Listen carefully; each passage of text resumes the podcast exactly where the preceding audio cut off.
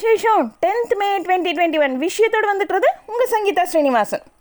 தலைமைச் செயலகத்தில் இன்னைக்கு நடந்த அமைச்சரவை கூட்டத்தில் உரையாற்றிய முதல்வர் மு ஸ்டாலின் அவர் இருந்துட்டு அமைச்சர்கள் அவங்க துறையில் ஏதாவது தவறு செஞ்சால் உடனடியாக பதவியிலிருந்து நீக்கப்படுவாங்க. அமைச்சர்களின் உதவியாளர்கள் நியமனம் உட்பட எல்லாமே வெளிப்படைத்தன்மையோடு இருக்கணும். தொகுதிக்குள்ளே ஏதாவது பிரச்சனை வந்தால் நேரடியாக அவர்கிட்ட முறையிடணும்னு சொல்லிட்டு முதல்வர் ஸ்டாலின் அவங்க அறிவுறுத்தியிருக்காரு.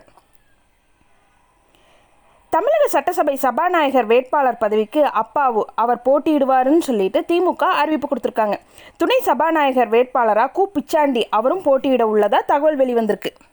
மே பதினஞ்சாம் தேதியிலேருந்து ரேஷன் கடைகளெல்லாம் அதாவது தமிழகத்தில் இருக்கிற ரெண்டு புள்ளி சைஃபர் ஏழு கோடி குடும்ப அட்டைதாரர்களுக்கு முதல் தவணையாக ரூபாய் ரெண்டாயிரம் கொரோனா நிவாரண நிதி வழங்கப்படும் சொல்லிட்டு அமைச்சர் ஐ. பெரியசாமி கூறியிருக்கிறார்.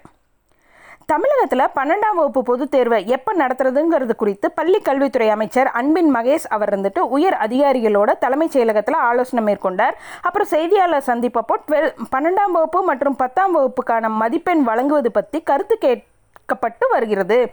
மாணவர்களுடைய எதிர்காலம்ங்கிறதுனால டுவெல்த் ஸ்டாண்டர்ட் பொதுத் தேர்வில் மிகவும் கவனத்தோடு முடிவெடுக்க வேண்டியிருக்குது. மாணவர்களின் பாதுகாப்பை கருத்தில் கொண்டு முடிவு எடுக்குமாறு முதல்வர் அறிவுறுத்தி இருக்கிறாரு மற்ற மாநிலங்களில் எடுத்த முடிவில் அடிப்படையில் மதிப்பெண் கொடுக்க நடவடிக்கை எடுக்கப்படும். ஆலோசனை முடிவுகளை முதல்வரிடம் தெரிவித்து அதன் அடிப்படையில் நடவடிக்கை எடுக்கப்படும் சொல்லி சொல்லியிருக்கார். தமிழகத்தில் மின் கட்டணம் செலுத்த கால அவகாசம் நீட்டிக்கப்பட்டிருக்கிறதா தமிழக அரசு அறிவிப்பு கொடுத்துருக்காங்க. இப்போது தமிழகத்தில் ஆட்சி மாற்றத்தை தொடர்ந்து முக்கிய பதவிகளில் அதிகாரிகள் மாற்றமும் நடந்துட்டு வருது. தலைமை வழக்கறிஞராக முன்னாள் எம்பி சண்முக சுந்தரம் அவரும் சென்னை மாநகராட்சி கமிஷனராக ககன்தீப் சிங் பேடி அவங்களையும் நியமிச்சிருக்காங்க.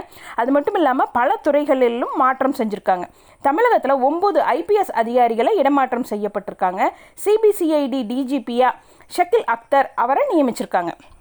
இன்னைக்கு ரெண்டாவது முறையாக நடந்த அதிமுக எம்எல்ஏக்கள் கூட்டத்தில் முன்னாள் முதல்வரும் அதிமுக இணை ஒருங்கிணைப்பாளருமான பழனிசாமி அவங்கள அதிமுக சட்டசபை எதிர்க்கட்சி தலைவராக தேர்வு செஞ்சுருக்காங்க. அது மட்டும் இல்லாமல் அதிமுக சட்டசபை தலைவராக தேர்வு செய்யப்பட்ட கடிதத்தை முன்னாள் அமைச்சர்கள் தங்கமணி அவரும் வேலுமணி அவரும் சட்டசபை செயலர்கிட்ட கொடுத்துருக்காங்க. அதிமுக தரப்பில் எம்பிக்களாக இருந்த கே பி முனுசாமி அவரும் வைத்தியலிங்கம் அவரும் சட்டசபை தேர்தலில் நின்றும் வெற்றி பெற்றுட்டாங்க. இவங்க ஏதாவது ஒரு பதவியில் மட்டுமே நீடிக்க முடியுங்கிறதுனால இப்போ ரெண்டு பேருமே எம்பி பதவியை ராஜினாமா செஞ்சுருக்காங்க. இவங்க அதிமுக எம்எல்ஏவாக தொடர போகிறாங்க ஸ்ரீரங்கம் ரங்கநாதர் கோவிலில் ஜிஆர் ஐம்பத்தொன்னாவது பட்டத்துக்கு விண்ணப்பிக்க இந்து சமய அறநிலைத்துறை அழைப்பு கொடுத்துருக்காங்க. அனைத்து மாநிலங்களுக்கும் ரெம்டெசிவிர் மருந்துக்கான ஒதுக்கீட்டை மத்திய அரசு மேற்கொண்டுட்டு வராங்க. இதன்படி தமிழகத்துக்கு இது வரைக்கும் ரெண்டு லட்சத்து அஞ்சாயிரம் குப்பிகள் அதாவது நாளொன்றுக்கு ஏழாயிரம் குப்பிகள்ங்கிற குறைஞ்ச அளவிலேயே ஒதுக்கீடு செஞ்சுட்டு வந்தாங்க. நாளொன்றுக்கு தமிழகத்துக்கு குறைந்தபட்சம் இருபதாயிரம் குப்பிகள் மருந்து ஒதுக்கீடு செய்ய வேண்டும்னு சொல்லிட்டு மத்திய ரயில்வே மற்றும் வர்த்தகத்துறை அமைச்சர் பியூஷ் கோயல் அவர்கிட்ட தொலைபேசி வாயிலாக முதல்வர் ஸ்டாலின் அவர் கேட்டுக்கிட்டாரு. அவரும் இந்த கோரிக்கையை குறித்து பரிசீலித்து ஆவணம் செய்கிறதா உறுதி கொடுத்துருக்காரு. மாநிலங்களுக்கு இது வரைக்கும் பதினெட்டு கோடி கொரோனா தடுப்பூசி டோஸ்கள் இலவசமாக வழங்கப்பட்டிருக்கு.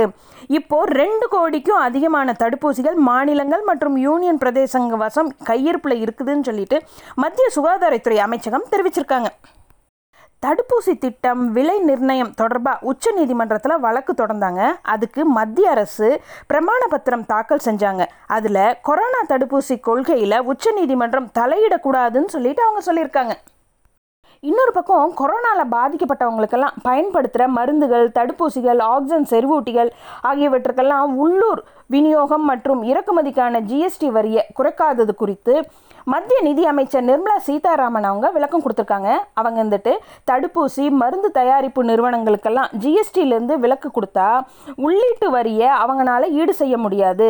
அந்த நிலையில் உள்ளீட்டு வரியையும் நுகர்வோரை செலுத்த நேரிடும். அதனால விலை உயரக்கூடிய நிலை ஏற்படும். இதனால் வீண் குழப்பங்களும் ஏற்படும். அது மட்டும் இல்லாமல் மக்கள் அதிகம் செலவு விடுவதை தவிர்க்கவே வரி விலக்கு அளிக்கப்படவில்லைன்னு சொல்லிட்டு விளக்கம் கொடுத்துருக்காங்க. டூ டிஆக்சி டி குளுக்கோஸ் அதாவது டூ டிஜிங்கிற கொரோனா தொற்று ஏற்பட்டு மிதமானது முதல் தீவிர பாதிப்பு உள்ளவங்களுக்கெல்லாம் தடுப்பு மருந்து உள்நாட்டு தொழில்நுட்பத்தில் தயாரிச்சிருக்காங்க. இந்த தடுப்பு மருந்தை பயன்படுத்த டிசிஜிஏ அதாவது இந்திய மருந்து கட்டுப்பாட்டு அமைப்பு அனுமதி கொடுத்துருக்காங்க. அடுத்த சில வாரங்களில் இல்லாட்டி அதிகபட்சம் ஒரு மாதத்துக்குள்ளார இந்த மருந்து பயன்பாட்டுக்கு வரும்னு சொல்லிட்டு டிஆர்டிஓ திட்ட இயக்குனர் சொல்லியிருக்காரு. அதே மாதிரி இன்னொரு குட் நியூஸு இப்போது பல மாநிலங்கள்லேயும் வென்டிலேட்டர் ஆக்சிஜன் செறிவூட்டிகள் எல்லாம் தேவை அதிகரிச்சுட்டு வராங்க. இதை வெளிநாட்டிலிருந்து இறக்குமதி செஞ்சுட்ருக்காங்க. இந்த நிலையில் இஸ்ரோ நிறுவனம் குறைஞ்ச செலவில் மூணு வகை வென்டிலேட்டர்களை வடிவமைச்சிருக்காங்க. அதே மாதிரி குறைந்த விலையிலேயே ஆக்சிஜன் செறிவூட்டிகளையும் தயாரித்து சாதனை படிச்சிருக்காங்க. தூத்துக்குடி ஸ்டெர்லைட் ஆலையில் மே பதினஞ்சாம் தேதியிலேருந்து ஆக்சிஜன் உற்பத்தி துவக்கப்படும் சொல்லிட்டு சென்னை உயர்நீதிமன்றத்தில் தமிழக அரசு தெரிவிச்சிருக்காங்க.